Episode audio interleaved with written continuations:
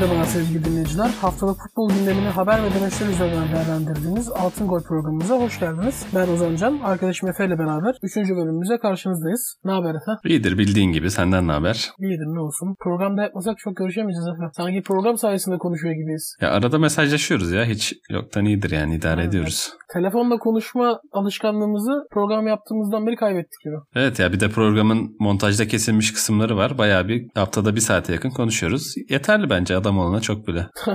Ben zaten montajlarken yeterince sesini duyuyorum diyorsun yani. Evet yani 3-4 kere aynı şeyleri söylediğini duyuyorum. Biraz sıkıyor Doğru doğru Senin haklısın yani. dinlemek bir yerden sonra. E Ben de yani insan kendini çok dinlemeyi sevmez. Doğru söylüyorsun. Yani ben de çok sevmiyorum. E hayat nasıl gidiyor Zicim? Yani dediğim gibi önceki haftalardaki gibi evde vakit geçirmeye çalışıyorum yine. Değişik hobiler buldum kendime. Hayata tutunma amaçları edindim. Sağlıklı beslenme, sağlıklı yaşama, spor tarzı. Hani uzun süre sürdürebileceğimden şüpheli olduğum yeni alışkanlıklar edindim. Onun dışında genelde ikinci el alım satım sitelerinde sosyal medeniyetini kullanıyorum. Yani oralarda vakit geçiriyorum. İnsanlar sürekli hani şu 50 lira olur mu, şu 100 lira olur mu veya bunu bedava versin olur mu tarzı çıldırtıcı mesajlar atıyorum. Onlar da sağ olsunlar küfür ederek cevap veriyorlar bazen. Bir de şey oluyor Emi- mesela. Eminim Bana- çok komik diyaloglar yaşanıyordur. Tabii tabii. Ya mesela ben formaya biraz meraklıyımdır. Eski formaları falan da çok severim. Mesela adama mesaj atıyorum. Yani formanın çünkü eski oldukça orijinalliğini anlamak biraz güç olabiliyor. Diyorum hani forma gerçek mi? Hani orijinal mi? Ne zaman almıştınız? Daha doğrusu bunu direkt sormadan hani abine bunu ne zaman almıştın? Nereden almıştın gibi sorular sorup anlamaya çalışıyorum. Mesela trip yediğim çok oluyor. Hani bendeki bütün formalar orijinaldir yani. Bizde sahte forma olmaz diyor. Ulan ben sende sahte forma olup olmadığını nereden biliyorum yani? Sanki. Nike, Nike etkili mağazası. Aynen. Allah'ım yarabbim ya. Adidas pazarlama müdürü sanki. Türkiye bölge müdürü sanki. Yarabbim. Yani insanlar böyle kendisinden şüphe edilince inanılmaz triplere girebiliyorlar. Hani birkaç kişiye bunu anlatmak zorunda kaldım. Hani ben seni ilk defa konuşuyorum abi farkında mısın falan diye. Evet gülücük falan tarzı cevaplar aldım. ben de bir Xbox almıştım Let's Go üzerinden. İşte Reklam aldık bu arada o yüzden şu an ben. orijinalliğiyle alakalı falan birkaç bir şey sorarken şey dedi. Bizde sıkıntı olmaz abi Aynen. sorun olursa malımın malımın arkasındayım dedi. Ne Aynen. yapacaksın yani? Ne Malımın yapabilirsin ki? Ma- arkasındayım. Telefonu değiştir devam et hayatına veya engelle yani. Bittin hiçbir şey yapamazsın abi. Hiçbir hak iddia etme şansın yok. Acayip ya. Mesela şey oluyor atıyorum adam bazıları abi 300 liraya koyuyor ama amacı 80 liraya satmak tamam mı? Ya bu işte şey olur mu diyorum 100 lira olur mu diyorum 80 liraya okey anlaşıyoruz falan filan. Bazılarında hani bu da aynı şekilde yapıyordur diye başka birine soruyorum. İşte sana bu paraya formanın armasını söküp vereyim istiyorsan. Tarzı cevapları veririm o paraya kendine düdük al falan. Ay böyle tweetler acayip sinirler yiyorum ya. İşte sana zaten vermem hani sen para versene sana satmayacağım gibi laflar da yedim. Geçen küfür yedim şikayet ettim sonra yani biz küfür etmiyoruz seviyemizi koruyoruz ama Tabii ben İnsanlar- hayatımda küfür etmemiş bir adamım. aynen öyle ya. ya ben sonuçta tanımadığım insana niye küfür edeyim abi yani bu insanlar çok yapıyor da bu so- işte şey yani tanımıyorsun ya görmüyorsun rahat rahat davranabiliyor insanlar. Neyse öyle ama yeni hobim yani artık ikinci el eşya hayatımı Güzel. sürdürmeye karar verdim. Güzel sektör abi. Teşekkür ederim ya. Öyle o zaman biraz yavaş yavaş bir gündeme giriş yapalım efendim. Neler oldu bu hafta? Evet yapalım. Mesela- Şimdi önümüzdeki haftadan itibaren salıları devam edeceğiz değil mi? O konuda da bir bilgilendir Evet. istersen. Aynen geçen hafta da söylemiştik. Bu hafta salı günü yayındayız. Haftaya da ondan sonraki haftada ondan sonraki haftada salı günü yayında olacağız. Herhangi bir değişiklik olduğu durumda zaten bilgilendiriyor oluruz. Şeyle başlayalım. Evet, lig, ön- lig öncesi son programımız liglerden önce. Sonunda. Lig heyecanlı başlıyor. Liglerin Mutluyuz şahı- yani. Aynen. Liglerin şahı Süper Lig başlayacak inşallah. Ee, şeyle başlayayım. Soft bir giriş yapayım. Şimdi Phil Foden'la Mason Greenwood müthiş bir skandala imza atmış İngiltere Evet, milli takım iki- kampında.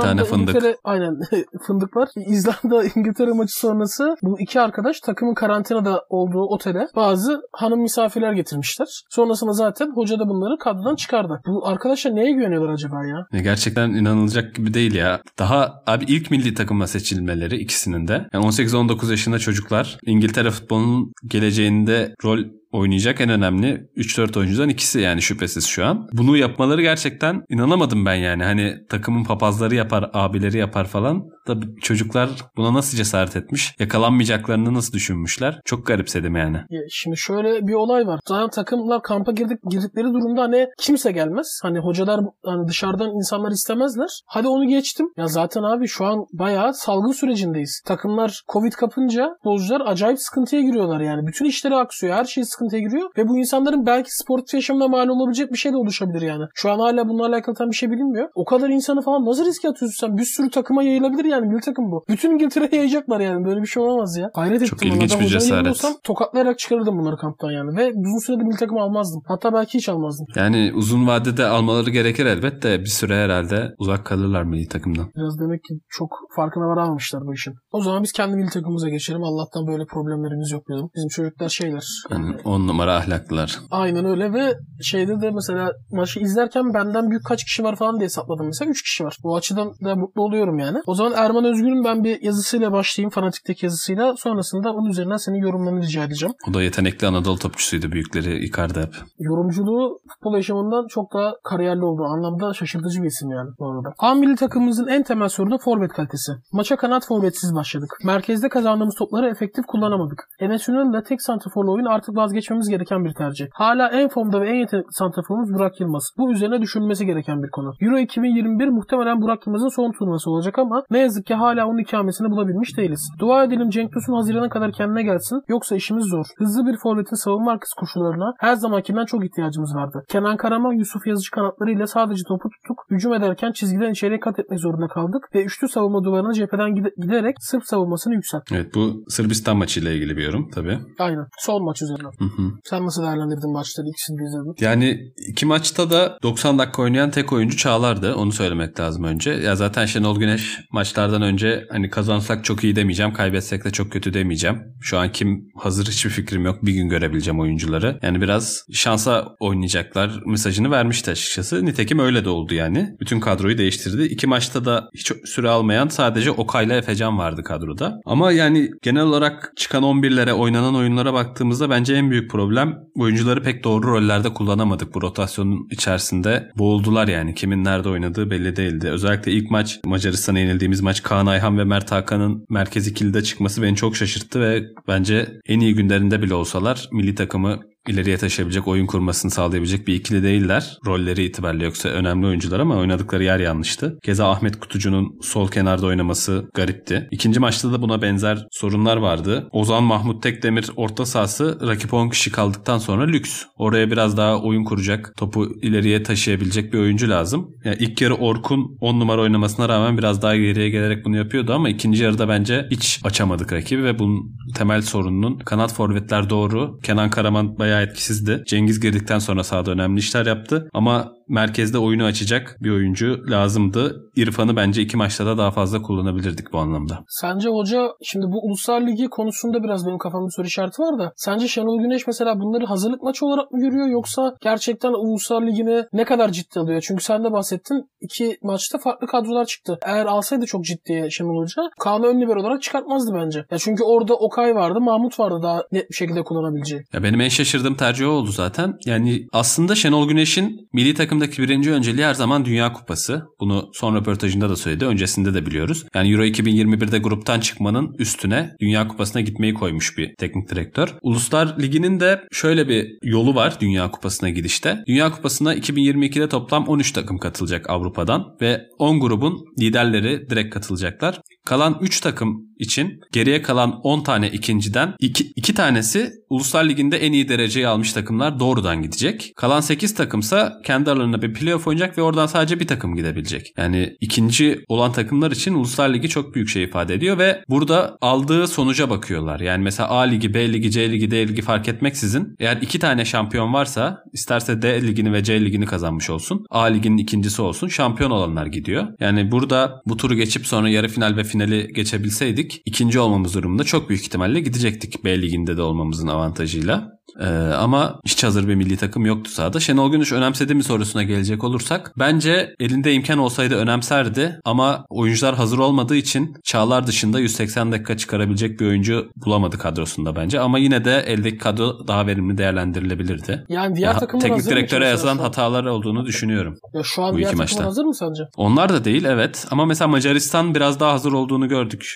Yani ligleri başlamıştı. 3 hafta geride kalmıştı ki bu ligin bence en zayıf takımıydı normalde ama bize karşı iyi bir futbol oynadılar. Tabii Soboslai'nin çok ekstra bir golüyle kazandılar. Belki maç berabere bitmeye daha çok yakındı. Rusya yenildiler ama maçta da iyi top oynadılar. Yani daha iyisini yapabilirdik ama belki milli takım kampı daha erken olabilirdi yani. O da gerçekten çok geç toplandı takım. Bir, bir gün öncesinde toplanabildi Macaristan maçının tam anlamıyla. Daha iyi olabilirdi. Yani o koronavirüs öncesi hatta 2019 yılının sonunda milli takımın damağımızda bıraktığı tat biraz silinmişti. Biraz ya nereden çıktı bu maçlar havası da vardı. Evet açıkçası. evet ya ben onu diyecektim ya. Şimdi tam ligler başlayacak. Belki hocalar takımlarıyla daha fazla vakit geçirmek istiyorlar falan derken böyle benim gözümde saçma sapan milli takım arası girdi yani. Zaten milli takım aralarını çok seven bir insan değilim ama yani şu an abi transferler gelmiş. Takımlar transferlerle daha fazla vakit geçirmek istiyor. Sen lig başlamadan önce iki hafta çat diye aldın yani takımlardan. Ya evet ligler başlamadan önce olması garip oldu. Tabii bir örneğini görmemiştik daha önce. Sıkışık takvimde mecbur kalınan bir şey oldu. Ama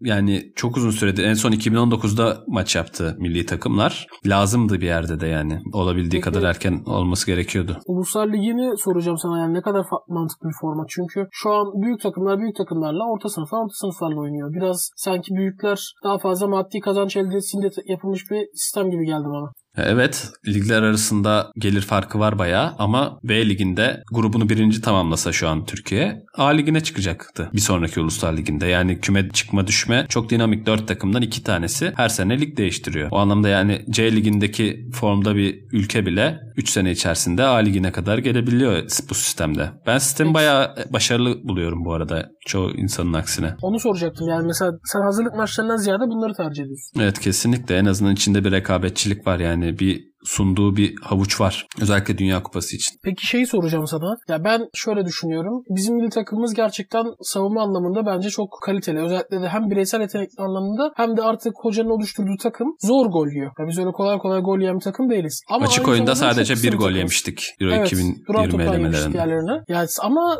çok da kısır bir takımız aynı zamanda. Ya bana öyle bir görüntü veriyor. Sanki milli takım gol yapmak için abi uğraşıyorlar uğraşıyorlar da bir türlü pozisyona giremiyorlar. Ya ben iki maçta da acayip sıkıldım ya onun dışında. Yani hiç böyle tehlike yaratmıyor, heyecanlandırmıyor. O anlamda da kısır oyunculara sahibiz sanki. Ya evet. E... Erman Özgür de ondan bahsetmiş. Ondan bağlayayım dedim. Yani bize forvet ya, alternatifi iki... zaten yok. Onun dışında kanat forvetler de sıkıntı. Ya iki maçta zaten temposuzdu. Onun sıkıncılığı bir yana ya santrafor sorunumuz oldu ortada. Yani Burak Yılmaz da pek iyi bir görüntü vermedi açıkçası iki maçta da. ikinci maç sonradan girse de. Ve kanat forvetlerde de yani bizim form tutması gereken çok oyuncumuz var şu anda. Başta Erman Özgür'ün de dediği gibi Cenk Tosun. Cenk Tosun'un Everton'dan bir an önce ayrılması gerekiyor ve tam anlamıyla oynayabileceği bir takıma gitmesi gerekiyor. Tercihen bunun Premier Lig olmaması gerekiyor. Daha net oynayabileceği kendine uygun bir lige gitmesi gerekiyor. Yani mesela. veya Türkiye'de de, de dönebilir diye düşünüyorum ben şu an. Beşiktaş'ın da bir santrafor arayışı var bilmiyorum olabilir mi? Fenerbahçe de görüşüyor diye dedikodular var bu arada. Evet. O da ihtimal dahilinde tabii.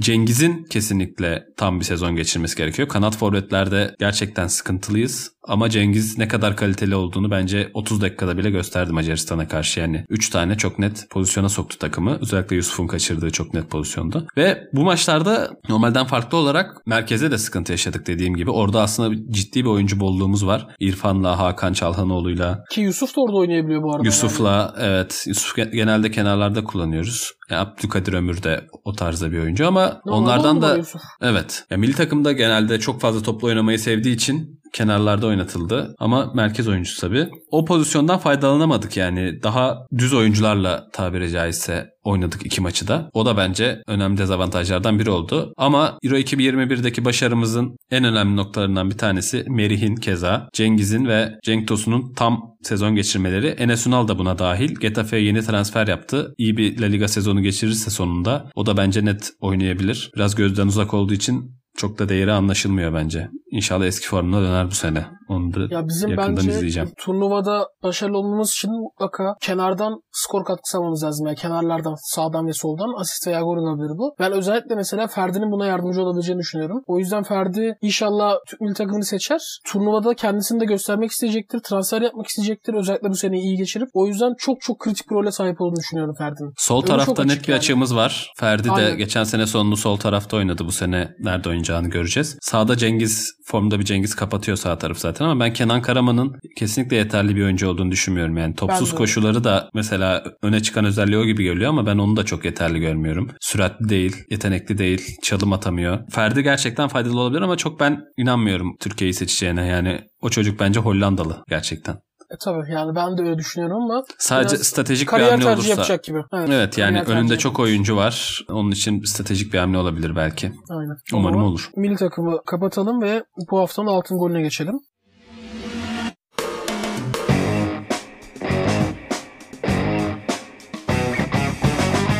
Evet bu haftanın altın golünü sen attın. Nasıl attın? Biliyorsunuz e, Messi kaldı sevgili dinleyiciler. Barcelona'da kaldığını açıkladı ve sevgili Efe de ilk programımızda Messi'nin kalacağını çok net bir şekilde söylemişti. Ben inanmıyordum pek. Ama elinde sonunda bana da bu arada bu iki hafta içerisinde sürekli yazdı bak Messi kalıyor kalacak falan diye. Her an böyle bilgilendirme de yaptı sağ olsun. Öyle olunca Efe bir gol atmış oldu. O yüzden haftanın golünü Efe diyorum. Golü yiyeni tartışırız yani. Ben bir Messi'nin açıklamalarını okuyayım istiyorsan. Onun üzerinden. Ya estağfurullah. Altın gole yine de resmi olarak Messi'nin Barcelona'da kalması diyelim. Evet. e, Golü kimin atıp kimin yediğini ayrıca konuşuruz dediğim gibi. Messi'nin açıklamalarını Tamam. okuyalım. Kararımı Şampiyonlar Ligi'ndeki Bayern Münih yenilgisi nedeniyle almadım. Çok uzun bir zamandır aklımda olan bir şeydi. Bunu başkana söyledim. O da bana hep sezon sonunda gitmek ya da kalmak yönündeki kararımı vermekte özgür olduğumu söylemişti. Ama bu sözümü tutmadım. Gerçek şu ki uzun zamandır bu kulüpte bir projeden söz etmek mümkün değil. Bir süredir sadece deliklere yama yapılıyor. Daha önce de söylediğim gibi ben her daim ailemin ve kulübümün iyiliğini düşündüm. Ben en üst seviyede yarışmak, kupalar kazanmak, Şampiyonlar Ligi'nde başarılı olmak istiyorum. O turnuvada kazanır veya kaybedersiniz. Çünkü çok zor bir turnuva. Ama yarışmacı olmanız lazım. Ben serbest kalabileceğime inanmıştım. Başkan her daim sezon sonunda kendi geleceğime kendimin karar verebileceğini söylüyordu. Şimdi ise 10 Haziran'dan önce söylemediğimi söylüyorlar. Biz 10 Haziran'da korkunç bir salgının ortasında ligayı kazanmaya çalışıyorduk. Takımda kalacağım çünkü başkan bana ayrılmamın tek yolunun 700 milyon euroluk serbest kalma bedelini ödemem olduğunu söyledi. Ki bu imkansız. Bunu çözmenin bir yolu mahkemeye gitmekti. Ama Barcelona ile davalık olamazdım. Bana geldiğinden beri her şeyi veren yer burası. Tekrar ediyorum. Ben gitmek istedim ve bu benim hakkımdı. Çünkü sözleşmemde böyle söylüyordu. Ayrılma kararı verdim çünkü buna çok şey mal oldu. Gitmek istedim çünkü futboldaki son yıllarımı mutlu geçirmek istedim. Son zamanlarda kulüpte mutluluğu bulamadım. Evet.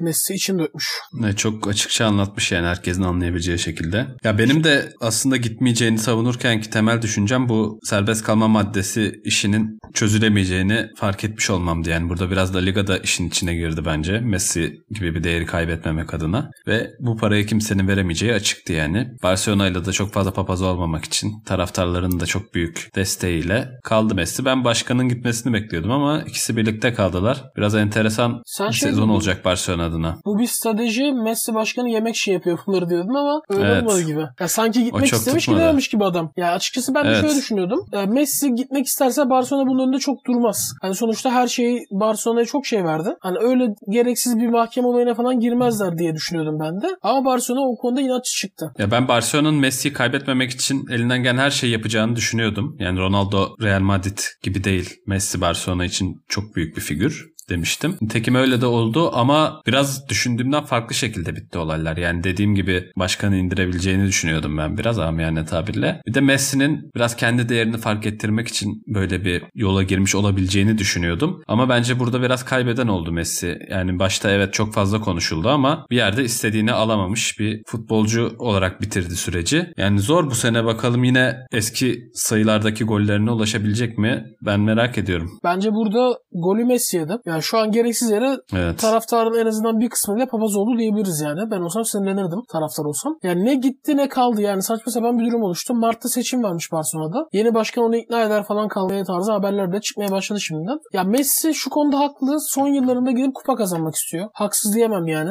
Ve başka bir heyecan da aramak istiyor belli kariyerinde. Yani Ronaldo yaptı bunları yani ne kadar in- seversin sevmezsin. Ama Ronaldo farklı yerlerde kendini ispat etti. Bence Messi özellikle milli takımdaki o şeyin ardından başarısızlık ardından farklı bir kulüpte en azından kariyerin sonunu iyi bitirerek adını tarihe daha iyi kazanmak istiyordu diye düşünüyorum. Yapamadı. Ben Messi bir yerde izlemek isterdim. Başka biraz hayal kırıklığına uğradım yani. Belki seneye gider. Ama en azından bir Ya ben- senesini kaybettik. Ben de dediğim gibi merak ediyordum başka liglerde nasıl olacağını. Özellikle Premier Lig'de ta- merak ediyordum ama yani başka bir formaya da yakıştıramıyordum Messi'yi. Biraz Barcelona'yı sevmememe rağmen bu konuda kulüp sadakatlerini önemseyen bir izleyiciyimdir. O yüzden kalması biraz beni rahatlattı o açıdan ama tam Sezen Aksu'nun Ne Seninle Ne Sensiz şarkısı oldu yani be hocam. hocam ne yaptın ya? Şimdi Şey yani mi? Git git git gitme dur falan tarzı şey yapıyorsun. Aynen tam o tarz şarkılardaki hikaye işlenmiş oldu. Yani Barcelona'yı dava etmeyerek şu an yetmez Barcelona'yı dava Abi, etmemen yani. Yani Gideceğim diye. etme zaten yani. Korkunç bir şey olurdu. Saçma sapan bir şey olurdu. Yok yani Barcelona taraftarının sakinleşmesi ya da helal olsun ya büyük Barcelonalı bu adam demesi için yeterli değil yani. Bas bas bağırdın gideceğim diye. Tabii ki sev- sevinmiştir büyük çoğunlukta Barcelona taraftarı ama gözlerindeki değerini bir iki tık azalttı mutlaka bu Bir süreç. kere Barcelona taraftarı bence bunu basından değil de Messi'nin ağzından ayrılık kararını dinlemeliydi. Onu da söyleyeyim. Yani bir basın toplantısı yaparsın. Ben ayrılmak istiyorum. Şu şu sebeplerden dolayı dersin. O daha doğru olurdu. Ama Messi gidip gidemeyeceğini bile net daha bilmeden gitti abi. Basına sızdırdı bu haberi şimdi yani. Bu haberi sızdıran Messi'dir yani. Kim olacak başka? Evet bir oyun oynayıp kazanamadı. Evet Messi e, haftanın golünü yedi diyoruz zaman. Ve altın golü kapatıyoruz.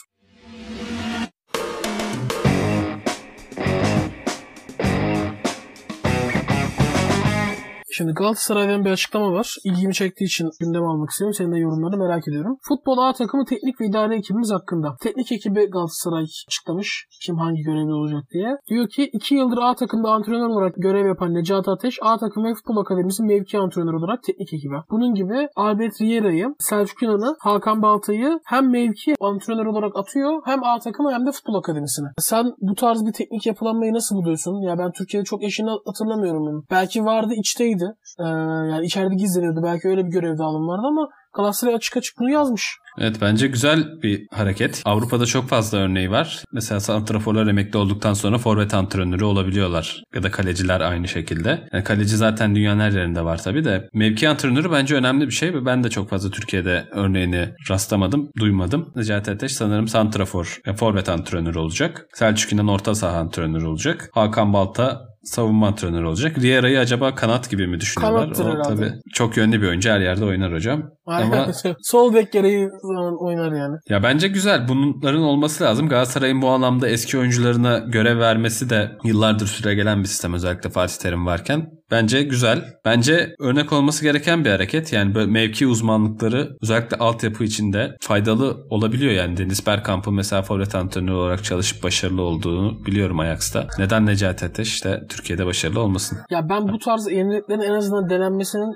çok faydalı olduğunu düşünüyorum. Ve yani ne dersek diyelim şu an ligdeki en yaş olarak yüksek teknik direktör olsa da Fatih Terim yine hala yani yenilik adına bir şeyler katmaya çalışıyor Türk futboluna. O bence önemli. Yani mesela daha genç teknik direktörlerin aslında bu tarz konulara daha cesur olması lazım. Belki de ellerindeki imkan o hani yetki sınırları Fatih Terim'de sınırsız olduğu için bu tarz hareketler yapabiliyordur. Bilmiyoruz. Ama hani genç antrenörlerden de en azından ülke futboluna yeni şeyler katmaları, Avrupa'dan bir şeyler uyarlamaları konusunda hani biraz daha fazla şey bekliyorum diyebilirim kendi adıma. Diğer bir konumuza geçelim. Fanatik'in haberi. İngiltere Premier Lig ekiplerinden Manchester United flash bir transferi imza atarak Ajax'ın yıldızı Van de Beek'i kadrosuna katmıştı. Gerçekleşen transfer sonrası Manchester United eski kalecilerinden ve şimdilerde Ajax'ın CEO'su olarak görev yapan Edwin van der Sar, United taraftarına yönelik bir mektup ulaştırdı. Ne mektup ama be kardeşim ben böyle bir klas görmedim. İnanılmaz abi bak ben Twitter'dan denk geldim. Zaten kendisi tweet atmış. Ve aynı zamanda gazetede de ilan vermişler galiba. Kendisi de biliyorsunuz zaten efsane Manchester United kalecisi. Yani uzun bir süre Manchester United'da kaledeydi. Ferguson dönemini temsil eden insanlardan biri. O kadar hem içten hem böyle kulüp reklamını yapmış. United'la arasındaki Oyun, oyuncunun reklamını yapmış. Oyuncunun reklamını yapmış. Hani bak sahip çıkın demiş. Ya o kadar etkilendim ya. Çok klas bir hareket. Ya biraz içeriğine gireyim istiyorsan. Diyor ki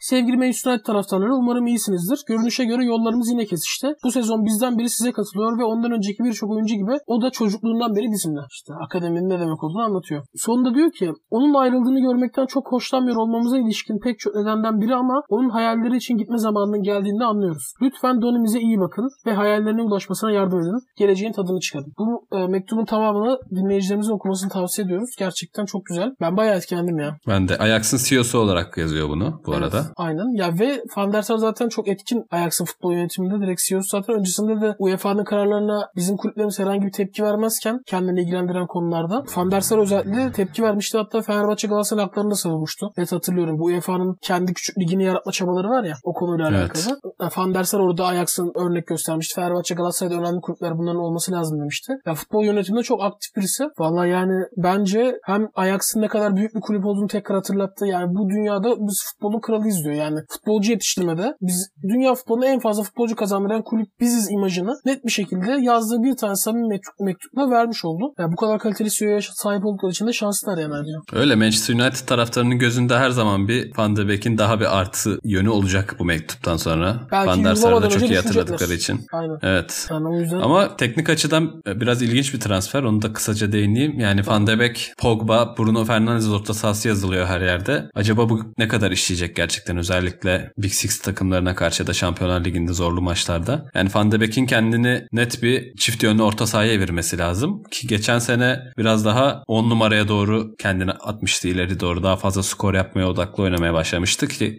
çok iyi bir sezon geçirmedi. Esas özellikleri savunmadan top alıp oyunu kurmak biraz daha. O yüzden bonservis bedeli de biraz düşük kaldı bence geçen seneki performansı nedeniyle ama eğer kendini net bir çift yönlü orta sahaya evirebilirse pozisyon bilgisini ve savunma yeteneklerini biraz artırabilirse 10 yıl Manchester United orta sahasını kapatabilir ama Pogba ile uyumları çok önemli. O da bu senenin merak ettiğim konularından biri olacak. Ben de Pogba'nın performansını bayağı merak ediyorum. Yani kendini harcayan isimlerden biri. Neymar'la beraber herhalde en potansiyelini göstermeyen insanlardan biridir yani futbol dünyasındaki. Sezonu iyi kapattı. Bu seneye de bir şeyler vaat ediyor United. Pogba da oynamaya ikna olmuş gibi Solskjaer'in kanatları altında. Bakalım tam bir sezon geçirebilecek mi uzun süredir göremiyoruz. Ya artık bir sezonunu. vitrin değil ya Manchester United eskisi gibi. Eskiden yani 3 sene üstte Premier Lig'de şampiyon olduğu dönem var yani Ronaldo döneminde. O vitrin özelliğini kaybettiğinden beri ben Pogba'nın da ondan biraz mutsuz olduğunu düşünüyorum. Özellikle Mourinho Ama ke- bayağı bir isyan etmişti. Kendi de artık vitrinde değil. Evet işte maalesef geriledi. Üzücü. O zaman Efe'cim programı kapatalım istiyorsan. Yine çok Tabii. keyifli bir program oldu. Teşekkür ederim. Değerli Ben teşekkür için. ederim. Evet sevgili dinleyiciler 3. bölümümüzün de sonuna geldik. Siz de Altın Gol ile alakalı yorum görüşlerinizi ve haftanın golüyle ilgili önerilerinizi bizlere